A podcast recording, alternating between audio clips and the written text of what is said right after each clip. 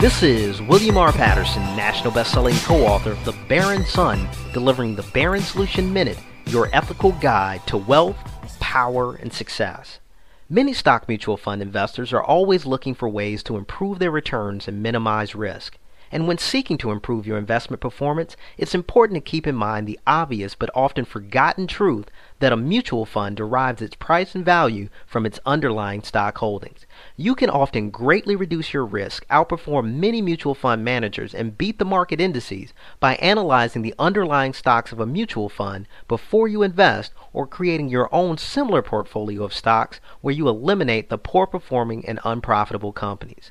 When analyzing a mutual fund, in addition to its long and short term performance, ask yourself Do I know the top 10 holdings and how well those stocks are performing? Do I know if the underlying companies are growing their profits year over year and quarter over quarter? Do I know if their industry groups, which account for 60% of a stock's performance, are in or out of favor? Do I know if large institutional investors are buying or selling those stocks? Have I looked at the individual stock charts of the top 10 holdings to know if they are in an up or down trend?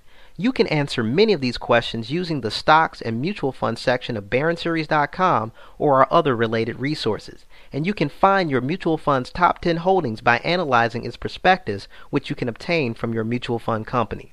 Remember, stock and mutual fund investing involves risk of loss and may not be suitable for all investors. So work with your financial advisor to analyze your portfolio with this powerful Baron model to make your money work harder for you.